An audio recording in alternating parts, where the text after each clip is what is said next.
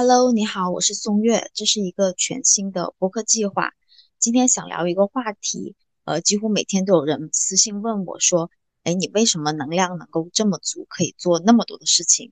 呃，我自己是有主业的工作的，我同时还在做野生运营，这是一个基于运营为主要话题的一个自媒体，还有相关的知识星球。呃，我是日更公众号的。我还天天锻炼，呃，这三年期间呢，我还出了两本关于运营方面的书，呃，我还在没有请小助理的前提下，独自运营了二十多个社群，很多人就很感兴趣，问我是怎么做到的，能不能分享一下相关的经验？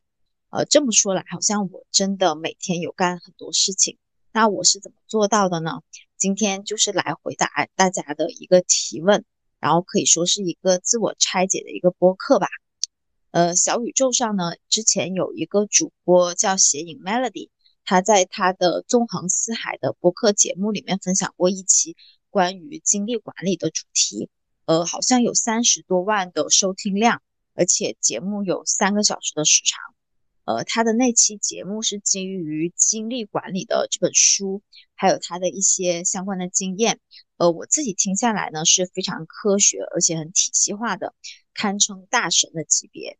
呃，今天我来谈这个话题呢，肯定没有写影 Melody 那么的科学和系统化，更多的呃，主要还是偏我自己个人化的一些呃经验总结。如果其中大家有一到两个点感觉到是有收获的，我就非常开心了。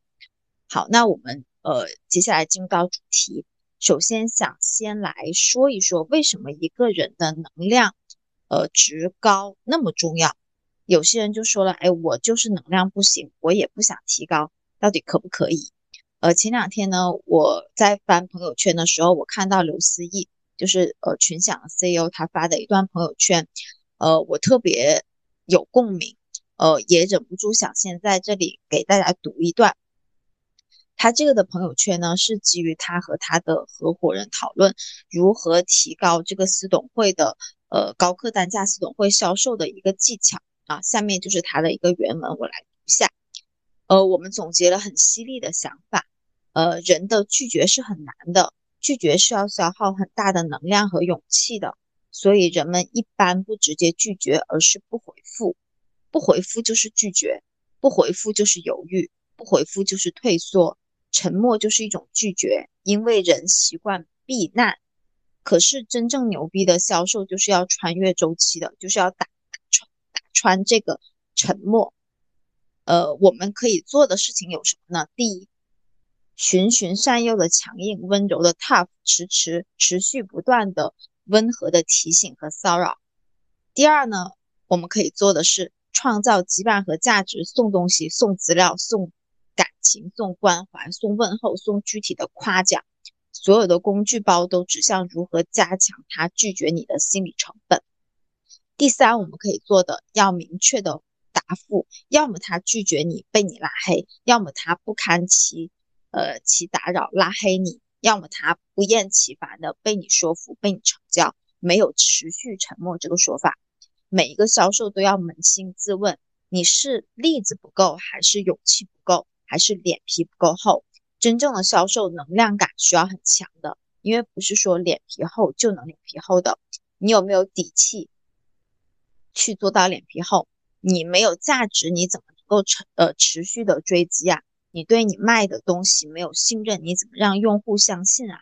销售没有技巧，全是心理战术，必须要在持续与客户的沟通当中，让客户立刻成交，而且让成交决定可撤回。这需要很强的心理实力和沟通的势能，无论你温和型还是强势型。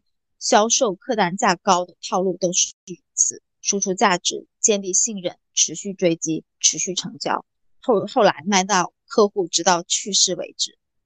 呃，以上就是他发的这段朋友圈啊，当时我看完特别有感触，也说出了呃我回答这个问题的答案，就是能量到底对一个人来说有多重要？就是很多时候呢，一个人的能量不仅决定了你的这个身体素质。还决定了你的脸皮、你的心态，你容不容易垮掉，你能不能持续呃去做一件事情，呃，特别是在职场里，嗯，我觉得职场里面每个人都是销售，需要有很强的能量。无论你是不是在卖具体的东西，你总要销售你的思想吧、观念吧、方案吧。但最终卖的其实上就是你这个人。要完成以上这些，其实我们每个人都需要很强的这种能量感。呃，今天呢这期播客我会分为人生原则、硬件、软件和和一些工具去来介绍我这套方法。呃，我是如何做好能量管理的？呃，是一些普通人就能来抄作业的一些思路吧。呃，首先先讲一下人生的原则。这人生的原则呢，就是你对于人生到底是个什么样的态度？你想去做什么样的人？你对待时间的态度和原则是什么？呃，我觉得它决定了一个人的这个容电量到底是多少，和向上发展的一个空间和极限到底能突破到哪。呃，背后呢是和一个人的这种人生观、价值观、世界观都非常有关系的。呃，拿我自己来举例啊，呃，我是一个非常爱学习的人，不仅是呃看书啊、上课，还有包括在职场里和朋友的交往，我都是很希望能够从呃这里面去学到东西的。呃，比较典型的一个案例啊，我可以举一个，就是比如说我临时，呃，被抓去出差了，或者是在工作当中接到一个比较棘手的项目，呃，这种典型的情况就是我遇到困难的时候，我下意识会有一种很乐观的想法，心里会想，哎，太好了，我又有新东西可以学习了，呃，这可能是很多人口中所谓的逆商比较高，呃，我是比较乐观的人。呃，关于什么是乐观和悲观，我之前听到一个很形象的比喻啊，呃，就是拿到半杯水的人呢，乐观的人他会说，哎，我还有半杯呢，但是悲观的人他会说，哎呀，我只剩半杯了。就是包括我现在，呃，我之所以还在职场，愿意接受每天各种事情，还有人与人之间的这种摩擦，我还自己跟朋友开玩笑说，哎，职场让我有一种。向死而生的感觉，但是打从心里来说，我是非常喜欢上班的。呃，我是很享受每天能够有很多不确定性向我袭来的这种感觉。就我不知道今天可能会有什么样的幺蛾子，也不知道哎我在负责的项目会有什么样的变数，也不知道我即将会委派到什么很棘手的项目。呃，一些都是很不确定的，呃，一些都是。很多未知的东西就会扑面而来，但是呢，这些东西呢就能快速调动起我的能量、注意力还有学习力。嗯，我觉得在职场里面，每个人存在的这个意义和价值就在于你能不能去真正的解决问题。呃，在想成为什么样的人这个方面呢，我是希望，呃，我通过这种持续不断的对外分享呀、输出和别人的交流，变成一个利他的人。如果呃我的这些东西能够对别人产生一点点正向的影响和帮助，这个世界能够因为有我的这样的存在而有一点点的不同，我就会觉得非常的开心。呃，当别人提到认识我的时候，他们呃会说，哎，能认识松月真好呀，我就觉得啊，我我所做的一切，还有包括我这个人的存在是非常有价值的。呃，我之前一直怀疑我身在这个世界上价值到底是什么。后来，呃，有一件事情让我明白了，就是价值是要靠你自己创造的，而不是找的。呃，如果呢你自己本来就是一个想过得舒服一些的人，哎，我小富即安就可以了。我每天看看风景啊，随便翻一下书，冲冲咖啡，这种很闲适的生活是你想要的。那我觉得你不用去做一个。能量特别足的人，就每天干很多的事情，把自己弄得连轴转，因为他和你的整个的人生追求是背离的。慢节奏的生活，我觉得其实也没有什么不好，这都是由每个人的价值观决定的。本来价值观本身就没有好坏嘛，你只要聚焦在呃，把你人生当中最重要的那几件事情做好，人生也是可以很精彩的。啊，接下来就是想再想讲一下，就是基于人生原则下面人生运行机制的问题。呃，人生运行机制是什么意思呢？就是你如何安排呃每个事情的顺序和关系，它很大程度决定着你干呃每件事的能量值是不是能够调动到足够高，而且你在一段平行时间内可以做足够多的事情。首先，先来聊一下这个顺序问题。顺序不同，呃，其实对结果的影响是很不同的。看似你把所有的事情都做了，但其实上是天差地别的。举个例子，呃，我以前是早起运动，然后再去开始一天的工作的。但其实我发现，我后面开始一天的工作的时候，其实整个人是非常的疲惫的，导致我一天的效率都很低。后来呢，我就试着调整到晚上下了班之后再去锻炼。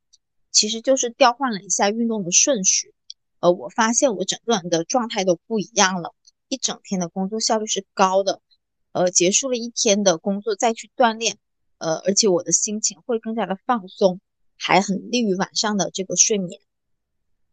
呃，接下来就是关系的问题，关系问题呢，就是你是如何看待和处理事情与事情的呃关系，还是举一个例子吧。就前两天呢，我和之前的一个同事吃饭，他跟我年纪呃比较相仿，他最近刚失业。吃饭的时候呢，我就很多次的想到他之前跟我说的呃一句话，也是他的工作当中的口头禅，就是给那么少的钱，我只干到这里。其实很多人都会这么说，呃，直到现在他还是会经常会说这句话。那天呢，吃完饭呢，我就一直在想。他说的这句话就很魔性的一直在我脑子里面播放。后来我越想越觉得这句话很讽刺。我想，哎，如果真的能够多给你一点工钱，你是不是能干的就和以前不一样了？我觉得也未必吧。而我自己呢，在职场当中，在公司工作的一个心态是，我是要反压榨公司的，就是能把我在这个岗位当中能学到的东西，我尽可能的全部学到。呃，第二个心态呢，就是我看似在呃为公司打工，实际上我是在为自己打工，而且肯定是要先为自己打工，顺便为公司打工啊。这个我是一直有的一个想法。简单来说呢，这是一个什么样的顺序关系？怎么样体现在事情与事情之间的关系呢？其实就是把你上班的这个时间和你自己的成长这两条线始终并行在一起。呃，不是说我去公司上一天班，我就当一天和尚敲一天钟，嗯，你而而是你要去想，今天我所在公司经历的一切，对我自己的成长有什么启发？之后我怎么能为我所用？在公司的每一天呢，你就当做你成长的每一天，我自己又进步在哪里了？呃，我觉得只有明白。自己的价值提升了，自己的价格才能提升。这点道理，呃，我实际上是进到职场我就很明白的。同样的，就是我是怎么样去对待呃工作和生活呢？很多人他们其实是把生活和工作分得很开的，啊，就觉得工作是工作，生活是生活。其实这样的人生就很难做到呃高效的并行，而且我觉得他们始终是有一点。哈哈的感觉，呃，我自己比较习惯就是生活和工作其实上是融融合在一起的，呃，我自己的本职工作是做运营的嘛，然后我自己平时在出差或者是旅行的时候，在玩的时候啊，在休闲的时候，我都会有意无意的去观察，就比如说我住酒店的时候，住亚朵，我就会观察，哎，他们的整个的用户服务流程是什么样的。呃，在航空公司订票的时候，我会特别留意他们的整个的退票流程是什么样的。呃，在比如说某个电商网站去购买新品的时候，会关注他们呃体验官的这个活动的规则以及流程是什么样的。我平时实际上就是一个这样的状态，就工作和生活是密不可分的，都是呃水乳交融在一起的。但我觉得很重要的一个前提是。我很喜欢我现在的这份工作，我真的很喜欢运营，还有这种产品经理的这个身份。呃，所以呢，在生活当中，甚至在玩的时候，我看到一些眼前一亮的这种呃用户体验还有运营的细节，我就会记下来，而且去思考怎么可以为我所用。接下来我怎么样可以用在我自己负责的产品和项目当中？就一份时间，呃，都在那里都付出了。它既是生活也是工作，既是成本也是产出啊。最后呢，我还想聊一下关于这个优先级的事情。我觉得这个也可以规则呃归类到原则这里，所以就在一定在这里讲了。就我进入到职场也有蛮久的一个时间，无论呃我自己还是我观察，就是职场当中比较有能力的人，发现他们都有一个共通点，嗯，就是工作成果的大小往往取决于你排排列优先级的能力。就每个人他。呃，每天的这个时间和精力，它都是有一个上限。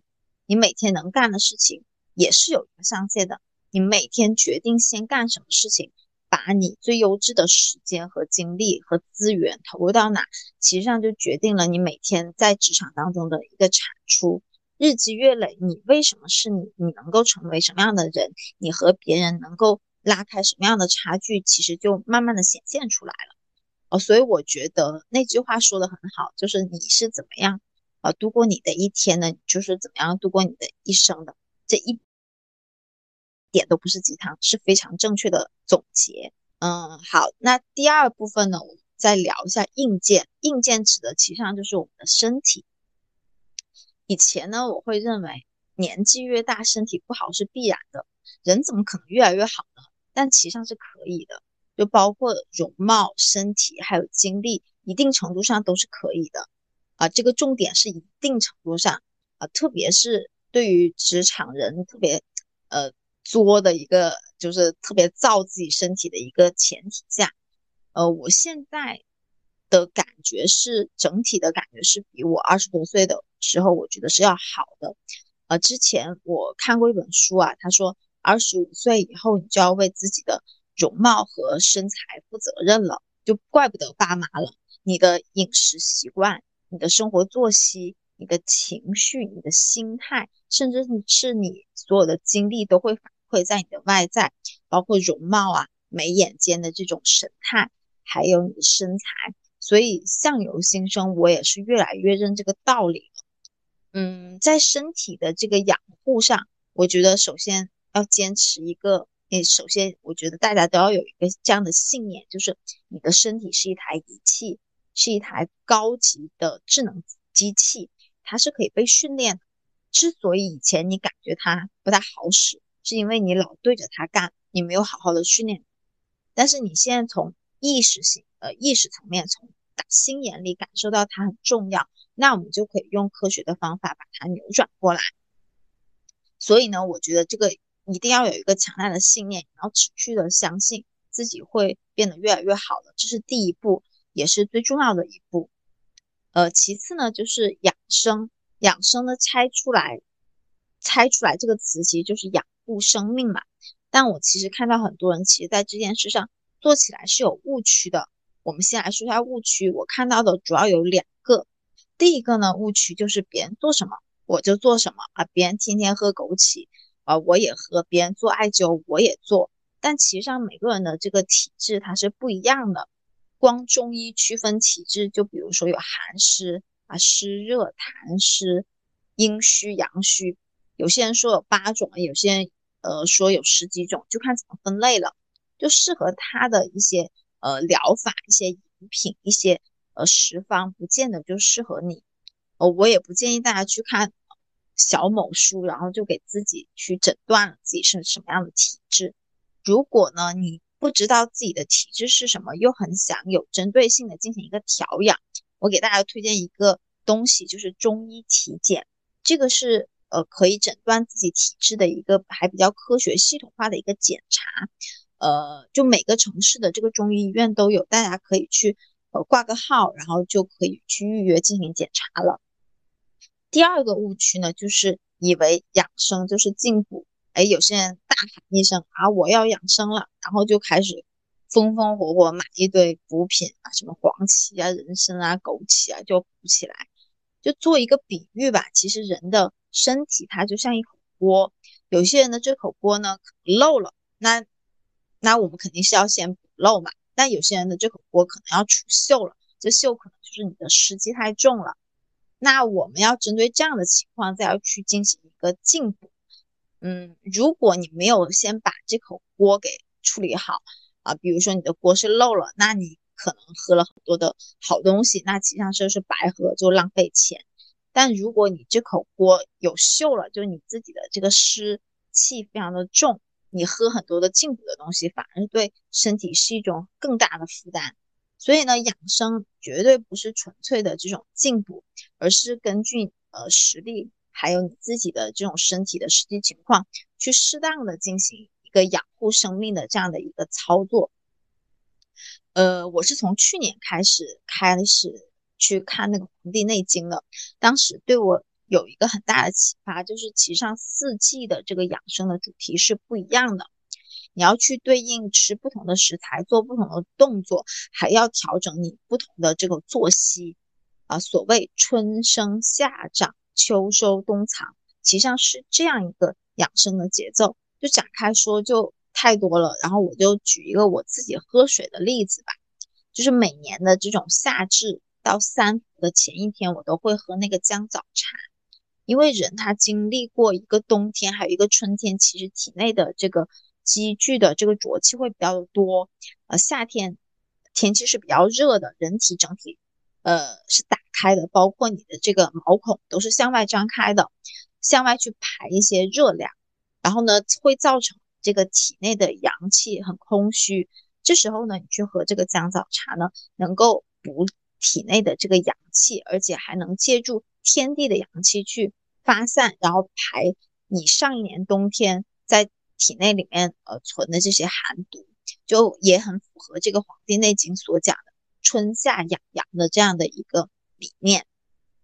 这个饮品呢是一直可以喝到三伏的头一天，而且呢你一整个夏天喝下来，你会感觉到身体有一个很明显的变化，就是呃冬天的时候你感觉。到自己的感冒啊、鼻子啊都会好很多啊。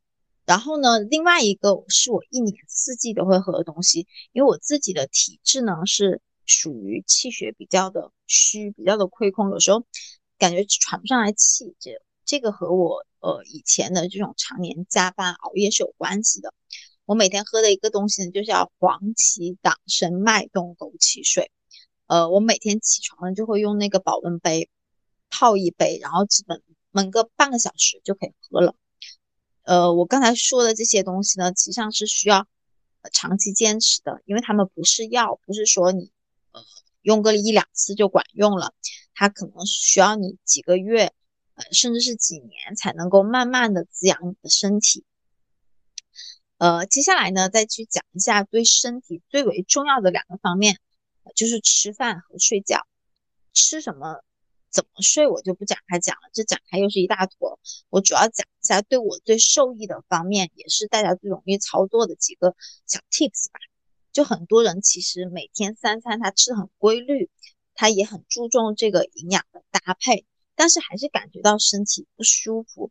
就是我身边的很多人，特别是职场人，最显而易见的就是有胀气这个习惯，就包括我自己，还有我。的观察就是，其实我们很多人在吃饭的时候都没有保持专注，不是看手机呢，就是聊天，要不就想事情。即使是自己在家里吃饭啊，我们的习惯也是打开某一个 APP，找一个电子榨菜配饭吃。就原本这些给肠胃的血液，全给了嘴巴、脑子和眼睛了，给到了其他的地方，所以你不胀气谁胀气？我们自己感觉就是一个在吃饭的时候就变成了一个螺呃进食机器，因为你的注意力完全不在饭菜上，其实你也感觉不到这个食物的滋味，吃的时候也会不自觉的加快，导致最后吃的越来越多。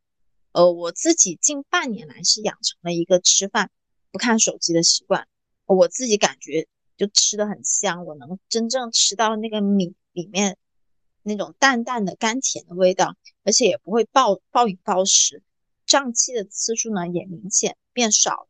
我原本以为这样的这种习惯的改变，受益的只有自己。直到前两天，同事他跟我说，他说看我吃饭治治愈好了他的焦虑。我当时其实上是有一点震惊的，但是更多的是一种开心吧。就这件事情不仅呃我自己受益了，还间接的影响到了其他人。嗯，有时候我就在想，我们连一顿饭都不能静下来好好吃，那我们一天到晚忙个啥呢？到底图个啥呢？是吧？呃，类似还有就是睡觉，睡觉也是同样的道理。就很多人他躺在床上翻来覆去的睡不着，即使睡着了也是浅度的睡眠，动不动就做噩梦，然后自己吓自己一身大汗。有时候我们会感觉到睡个觉比加班都累，然后起床后呢，感觉到自己被揍了一顿，然后身体那种关节都疼。我自己也会经常有就是焦虑的。时候，然后晚上睡觉前感觉到脑子里面会有很多的想法，有很多的担心，我就感觉到这些东西没有办法从我脑子里面摘除。那这时候我会去做一个动作，就是我会把这些担心去写在小纸条上，然后把它锁进抽屉里，就给自己一个暗示：哎，脑子里的这些东西都被我转移到纸条上了，我此时的脑子是空空荡荡，是被清空的。那这样呢，其实睡觉起来相对于就比较的。舒服了，你也会比较快的进入到睡眠。呃，还可以给大家提一点呃小小的操作吧，就是你可以去学一点正念。就其实我没有系统学过，我当时是在呃我自己的读书会去去跟大家共读了一本书，叫《当下的力量》。它其实上是主要讲的是如何沉浸在当下所做的事情里面，就包括吃饭啊、睡觉。你不再去想着过去的一些事情，你也不会嗯很慌张于担心未来的事情，而是保持对当下的事情有一种持续的心流感。如果你想找到一些这样的感觉的话，我觉得可以先从这本书开始，呃，学起，开始读起。呃，接下来还想补充的两点呢，就是关于自律和休息的纯粹化这两点。呃，首先是自律。嗯，自律这里我可能要提一个比较违背常识的一个观念，我觉得是不要过分自律的。大家可能这两年被一些呃口号，所谓的口号洗脑，比如说自律给我自由，觉得自律才是一个优秀人的一个必备的品质吧。但是我觉得很多的时候，我们要尊重身体的自然的反应。其实身体它是在帮你的，它是在救你。如果你感觉到自己困得不行了，不要说，我还要坚持一下。你应该先马上去睡觉。你感觉到你呼吸不过来了，那你应该先从办公室里马上离开，出去散散步。你明明自己很想吃肉，很想吃一些高热量的，比如说像冰淇淋啊、蛋糕啊，但是你还想着，哎，我要自律，我还要减肥。你去强迫自己点一大盆沙拉，其实我觉得这样真没必要。人生它不在于这一会儿，不在于这一顿饭。因为身体已经向在向你求助了，你要听他的指引，去接受他的安排，你就应该去睡觉，去散步，去吃好吃的。你一直自律呢，其实上是违背身体本能的一种，呃，强迫式的自律，它是会崩坏的。我觉得整个的人生，包括我们的身体，其实上像弹簧一样，你需要不停的拉伸它的弹性，才会更好。呃，而且我觉得成年人的生活就一成不变的日子，其实上是占大多数的。我们要学会给自己的生活去找一点乐子。呃，再接下来想谈一下这个休息。就休息呢，其实上我们是要赋予它纯粹化的这样的感觉的。就休息，我们就是好好休息，不是为了其他。呃，我今年春节的时候是看过一本书，叫《四千周》，它讲的是每个人的人生只有四千周。呃，我真的是吸着气把它看完的，因为里面呃有太多的东西和我们平时被训导的其实是南辕北辙的。有一句话我非常印象深刻，他说的是“好好休息”，那就是好好休息。为什么说好好休息是为了好好工作呢？其实像这样这样的话，无异于把自己工具化，就生命当中最重要的事情好像就是工作。我当时看完。呃，这句话真的是无比认可。虽然工作很重要，是创造价值的，但是休息一样也很重要，不存在于谁比谁更重要的这样的一个关系。我这两年是养成了一个我觉得还挺值得骄傲讲出来的一个习惯的。我一周呢至少有一天是完全不工作的，不仅是不做，甚至连想都不想。呃，我这一天的这个日程呢。基本上是周日比较多，我会把自己这周的一些愿望的心愿的清单，在这一天给它集中划掉。比如说，我想去看电影，比如说我想去呃公园，呃想和好朋友见面吃饭，我都会在这一天呃做掉，哪怕没有要去勾选的这种心愿的清单，我也会习惯待在户外，就是自然里面，呃，去公园，哪怕是小区楼下都可以的。嗯，没有天花板的地方，我觉得人才能够真正的放松。嗯，你才能够感觉到你像树一样能够自然的生发，你会感觉到自己活力满满，像换新了一样。这时候呢，我一般就什么都不会做，让脑子处于一个空白的状态。呃，如果实在呃放松不下来，我会先做几组冥想。我觉得对于个人来说呢，其实是和公司一样的，决定做什么是战略，决定不做什么更是一种战略。呃，休息呢，它。更是一种战略，对吧？如果在休息的时候你还感觉到压力，其实上是等于没有休息的。呃，我现在呃看我身边的人，我觉得那些最牛逼的人是什么样的呢？是事情做得很成功，同时他们兼顾把自己的身体照顾得很好，他们耳聪目明，他们神采奕奕，他们全身散发着满满的生机，这样的人我才觉得他们是最牛逼的。嗯，因为工作而把身体损坏的人，我觉得不怎么样，他们也不值得同情。嗯，因为这是一种很短视的行为。好，第三部分呢，就会去讲一下这个软件。软件呢，主要是呃指的是三个部分，呃，情感、思维还有意志，它主要是组成了我们整个的心力的部分。这个呃呃情感、思维和意志这三个词。乍听下来感觉会有一些雷同，我先来说一下，就各自代表的具体的意思是什么。这也是我当时看《精力管理》这本书收获比较大的。呃，到底这个我们的心力成呃心力组成包含了什么样的成分？呃，情感经历呢，主要是指你能感受到的呃积极的情绪和消极的情绪。我们的目标是你能掌握各种各样的情感。然后思维精力呢，主要指的是你能能不能长时期的呃保持专注和乐观力。意志精力呢，就是指你有没有清晰的人生目标，即使在面对困难和痛苦的时候，也能够调动起自己的意志力扛过去。这三个组成部分呢，就组成了你这的这个软件，就是你的心力。呃，总的要义呢，其实上是要保证这个输入大于输出的。它是跟减肥的原理是一样的，呃，输入相当于这个好的部分，一个能量值；输出呢，相当于一个不好的部分，相当于你被损耗的。呃，最好的一个状态呢，其实上就是保证每个单独的组成部分它是平衡的，但其实上现实生活当中是很难做到的。更常见的，其实上是一种不均衡的状态。呃，我自己的常见的处理办法是这样的：就某某一个部分亏空了。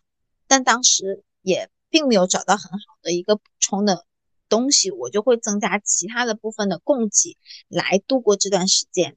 就比如说，我现在得知了一个坏消息，就比如说我的假期取消了，那我的情感上面首先是受到了一个负面的情绪，但是我没有办法马上给这个情绪来一个输的能量，给他一个呃加号。但是呢，我很清晰。知道我现在必须得度过这段时间，那我会怎么做呢？我会看我这个记录的 OKR 的目标，通过不断的回顾我的 OKR 的目标和进度，来加强我的这个意志经历的这一部分，来反哺给我的情感经历，就是找补回来的这样的一个思路。呃，接下来呢，我想先，我想插一个话题，就谈谈我的这个原生的家庭。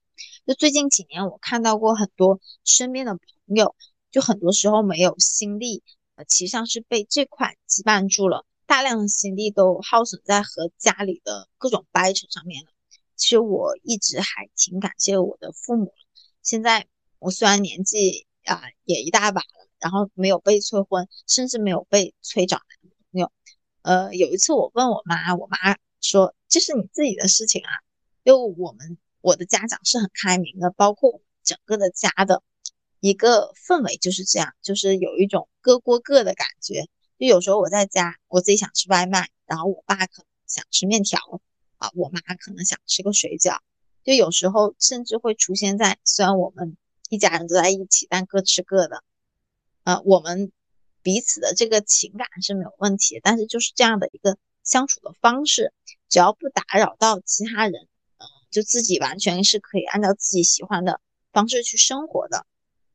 嗯，而且呢，女生一旦结了婚，特别是生了孩子，可能你的心力上面的这种耗损会更大了。特别是，呃，思维啊，呃，意志、情感，本来已经是三个部分了，它还会出现可能是三个部分的其中某一个部分还会再切成三个部分。比如说，你的情感要给到你的孩子，给到你的家庭，给到你的自己，啊，然后可能自己分到的是少之又少的。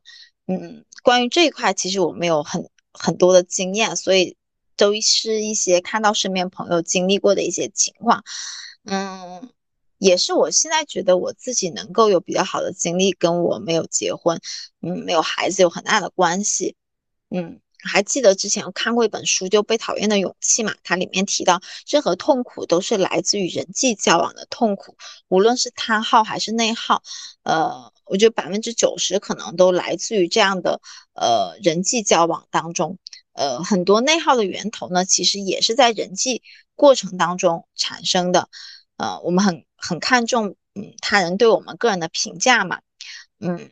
这里呢，我是也有一些经验的。你如何去在人际交往中做好这种情感上的隔离、思维上的切割，以及及时的这种在意识上的自我充能？呃，首先先说一下这个什么叫情感上的隔离啊？就我们在特别是在职场当中，我觉得一定要做一个敢于说不的人。懂得何时拒绝，懂得如何拒绝。呃，有时候我甚至觉得他应该是进入职场的第一课。嗯，什么业务能力啊、软技能啊、向上管理，呃，我觉得都是后话。因为一个不善于拒绝的人，可能事情没做几件都给累死了。一个不会对自己好的人，很难相信他会对别人好。不是他不想，而是他已经没有能量去做这件事情了。呃，除了主动意义上。的我们要拒绝说主动意义上的说不，我觉得被动意义上的呃拒绝也很重要。呃，这个是什么意思呢？其实很多人呃在生活当中和工作上当中，他是处于一个自动驾驶的状态，他并没有意识到自己当下的行为。就我观察到很多人，他们即使下了班放了假，还会不停的看手机、看邮件。很担心，就生怕错过了什么重要的消息，生怕别人找他。其实什么事情都没有发生，啊，他自己也什么事情都没有干。但是光光这有这种心态呢，就足够把人累死了。我自己的经验是呢，呃，专注到自己现在在做的事情上，事情做完就完了，你就不要再反复的琢磨了。我还有一个很深切的体会，就是只要不看，只要不总看手机，人的发疯的程度就会大大的降低。因此呢，你要去调整到一个好的心态，这个是很难的，你需要去反复的练习，反复的进行这种自我的暗示，从意识的层面真正到心的这一个层面。呃，我自己的一个总结就是，你的心态一定要足够的自信啊，我自己。对于自己之前做的事情，我已经尽了力了啊！但是你要要保保持一个足够渺小的心态，就对于未来的事情，特别是在职场里担心啊有没有人会来找我，其实你真的没有那么重要，你又不是马斯克，没有你这个项目这个活儿就推不下去了。就算是你也不必盯着手机，因为别人会打电话给你。就因此呢，我们就能够省下很多的心力，专注到我们现在要做的事情上面。包括我现在呃出去散步啊，虽然带手机，但可能三四个小时都不看，这种感觉真的是很爽，就大大的解压。呃，接下来再说一下这个什么叫思维的切割。呃，思维的切割呢，我的一个用法就是用项目管理的思想去过每一天。这其实上是一种重启和刷新的心态。就很多时候我们会被前一天啊、前一个小时，甚至前一分钟的这种情绪带着跑，有时候甚至会出现破罐子破摔的这种心态。但是项目管理的这种思想呢，就能够让你从思维上面去，呃，把前一天、前一个小时、前一分钟的这种。呃，思维进行一个切割，你把当下都是看作独立的一个项目，此时的你就只聚焦在当下，呃想着如何把眼前的事情。做好，而不是会受到过去已经发生的事情的影响。那其实上，你受到以前的影响，你会影响到你现在的状态，更会影响到你未来的结果，是非常得不偿失的。因为你的未来，其实上就是你的现在嘛。呃，最后再聊一下如何进行一个及时的自我意识上的充电。我自己有是有一个能量的来源的，就是看各种各样名人的传记。啊，从这些既往成功者上面去汲取能量，就比如说像王阳明、呃曾国藩，还有邓小平，就是我经常会看的一些人物的传记。嗯，看他们的传记的时候，我就知道我自己并不特殊。我碰见的很多的事情，其实大多数都有先例，而且我碰到的这些事情的难度和处境和这些人相比，完全不值得一提。嗯，同时我也会给自己一个。暗示吧，就大家都是肉身，都是人类，都是来自于一个祖先。他能克服，他能做到的，我也可以。哦，就之前我出书的时候，因为当时还要上班嘛，其实每天能够分到呃写书的时间很少，再加上我写的速度很慢。呃，我当时我记得我在截稿前，我采用了一个很极端的方法，也是我当时看书上看来的，就我随便买了一张。高铁票带着电脑就去坐那个高铁，到终点我再买一张高铁票再回来，啊，我就会把我自己想象成那本传记里面那个作者，他呢就是用通过这样的方式去完成他的一本又一本的这个呃小说，因为他也是一个有一点点呃这种拖延症的人啊，我就会想象成我是他，想象成他附身于我，用这种洗脑呢，就强烈的自我暗示让自己充电。呃，最后呢，我还想提一些工具吧。这些工具其实，呃，在我策划这一期播客的时候，我不知道把它放在哪里，所以就放在最后，当做一些 tips 给到大家。第一个呢，就是高效秘密的前提，其实上是要学会偷懒，学会释放自己的注意力的。我给大家分享一个我职场作弊的小技巧，就是开会溜号。是的，我自己经常开会的时候会走神。呃，通常两三个小时的会议吧，我可能专注个半个小时差不多。呃，我自己在开会前，我会去做一个呃准备，就是我会去想这个会议哪个环节我是需要重点听的，我需要了解什么样的信息，我的目标是什么，我可以呃，我可以在这场会议当中完成什么样的一些事情，呃，而且我还会提前的彩排，我可能在这场会议当中什么时候可能被 Q 到。啊，这些关键的问题我会先在脑子里面过一遍。呃，其实呢，就是我们公司，我们就在日常工作当中，经常会碰到非常呃消耗的一些会议当中，要去学着分配自己的注意力。呃，就除了那个在呃会议当中非常专注的那段时间，其他时间我可能就会想一些对于我个人来说比较重要的事情，比如说，哎，这个月的理财。要怎么样的分配啊？哦，我接下来呃要出去玩什么呀？这些比较对于我个人来说比较重要的事情，通常是一个会议的时间下来，哎，很多事关于我自己的事情，呃，都想清楚了，而且关于工作的事情我也没有耽误，就接下来只剩下脑子，呃，因为我脑子的都已经准备好了，接下来也只剩下执行了。对于很多人来说呢，其实像职场。当中消耗注意力的时间是非常非常多的，不仅是会议，我觉得我们都需要保护自己的，呃，不仅是保护自己的时间，而是保护你能够被掌控的注意力。因为我觉得时间很多时候是不能够自己掌控的，你会被别人打扰，但是你的注意力是完完全全是可以自己掌控的，注意力才是我们每个人拥有。的最宝贵的财富，因为你所有的这种价值和产出，其实上都是来自于你的注意力。第二点小 tips 呢，就是不要过分的做计划，呃，就你没有必要把每天的时间啊，每一分钟要怎么样过安排的特别的详细，就像做旅行攻略了一样，其实这样反而会束缚自己，少了一些探索的可能性。呃，我自己的习惯是我每天会给自己计划一条主线，上面有三个路标，相当于就是三个里程碑，对应三个事件，这些是必须要完成的。呃，在这做的过程当中，你可能会有很多的想法或者是灵感。如果能在一分钟做完的，嗯，比如说给好朋友发条短信啊，比如说寄个快递，那这个事情是可以马上去做的，那就做出来。呃，其他呢，呃，需要停下来想一下的，就随手记到呃记事本里，等到你有完整的时间，你再去呃思考。第三个 tips 呢，就是要用好按时间。这按时间呢是什么呢？就我用人话来说，就是你吃饭、坐地铁、呃运动的时候、上厕所这些等待的时间啊，嗯，就抓住这些等待的时间呢，去反刍你，比如说之前学过的知识，你今天经历的一些困难，或者是思考一个你要去研究的问题，呃。我觉得拿来做一下今天的计划，或者是做一下今天的复盘也是非常不错的。这些微不足道的时间呢，呃，看起来只有几分钟，但是它会滴水成海嘛。嗯，你一年下来，其实上就比呃无形当中就比别人多了很多的时间，就就此给跟别人拉开了差距。呃，第四个 tips 呢，就是不要写计划，而是要写成功清单。呃，就每天我们可做可不做的事情，其实上有非常多。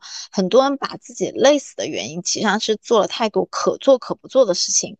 就很多书和很多人那种时间管理的大师，他就会告诉你要写代办清单啊。但我对于我来说，这样会给自己安排很多的事情，而且很多可做可不做的就会杂糅到其中。啊，每件事情做完了，你就去打个勾。但是，一旦你发现你这样，代办清单你没有做完，你会陷入到非常痛苦的自我责备和怀疑当中，就非常不好。对于第二天的工作也是非常不好的。我的做法就是你要写成功清单，就这个成功清单的事情，一定是对你完成某一个具体目标有明确作用的事情。你一定要像一个商人一样，去斤斤计较利润一样的感觉去计斤斤计较你的时间才可以。呃，也有很多人呃找我去推荐一些关于呃精力管理啊、时间安排上面的一些呃书单。呃，我这次呢也是做了一些整理和总结，然后这些书单呢我会放到呃节目的这个 show notes 里面，呃，也欢迎大家自己去读起来，呃，自己通过读书，还有自己通过呃这种践行，找到一个属于你自己的一个时间管理和精力管理的方法。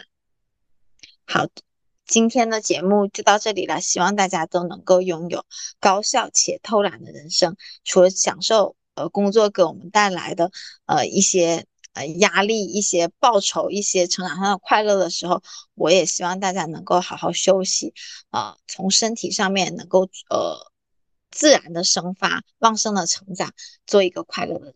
好，那我们下期节目再见啦，拜拜。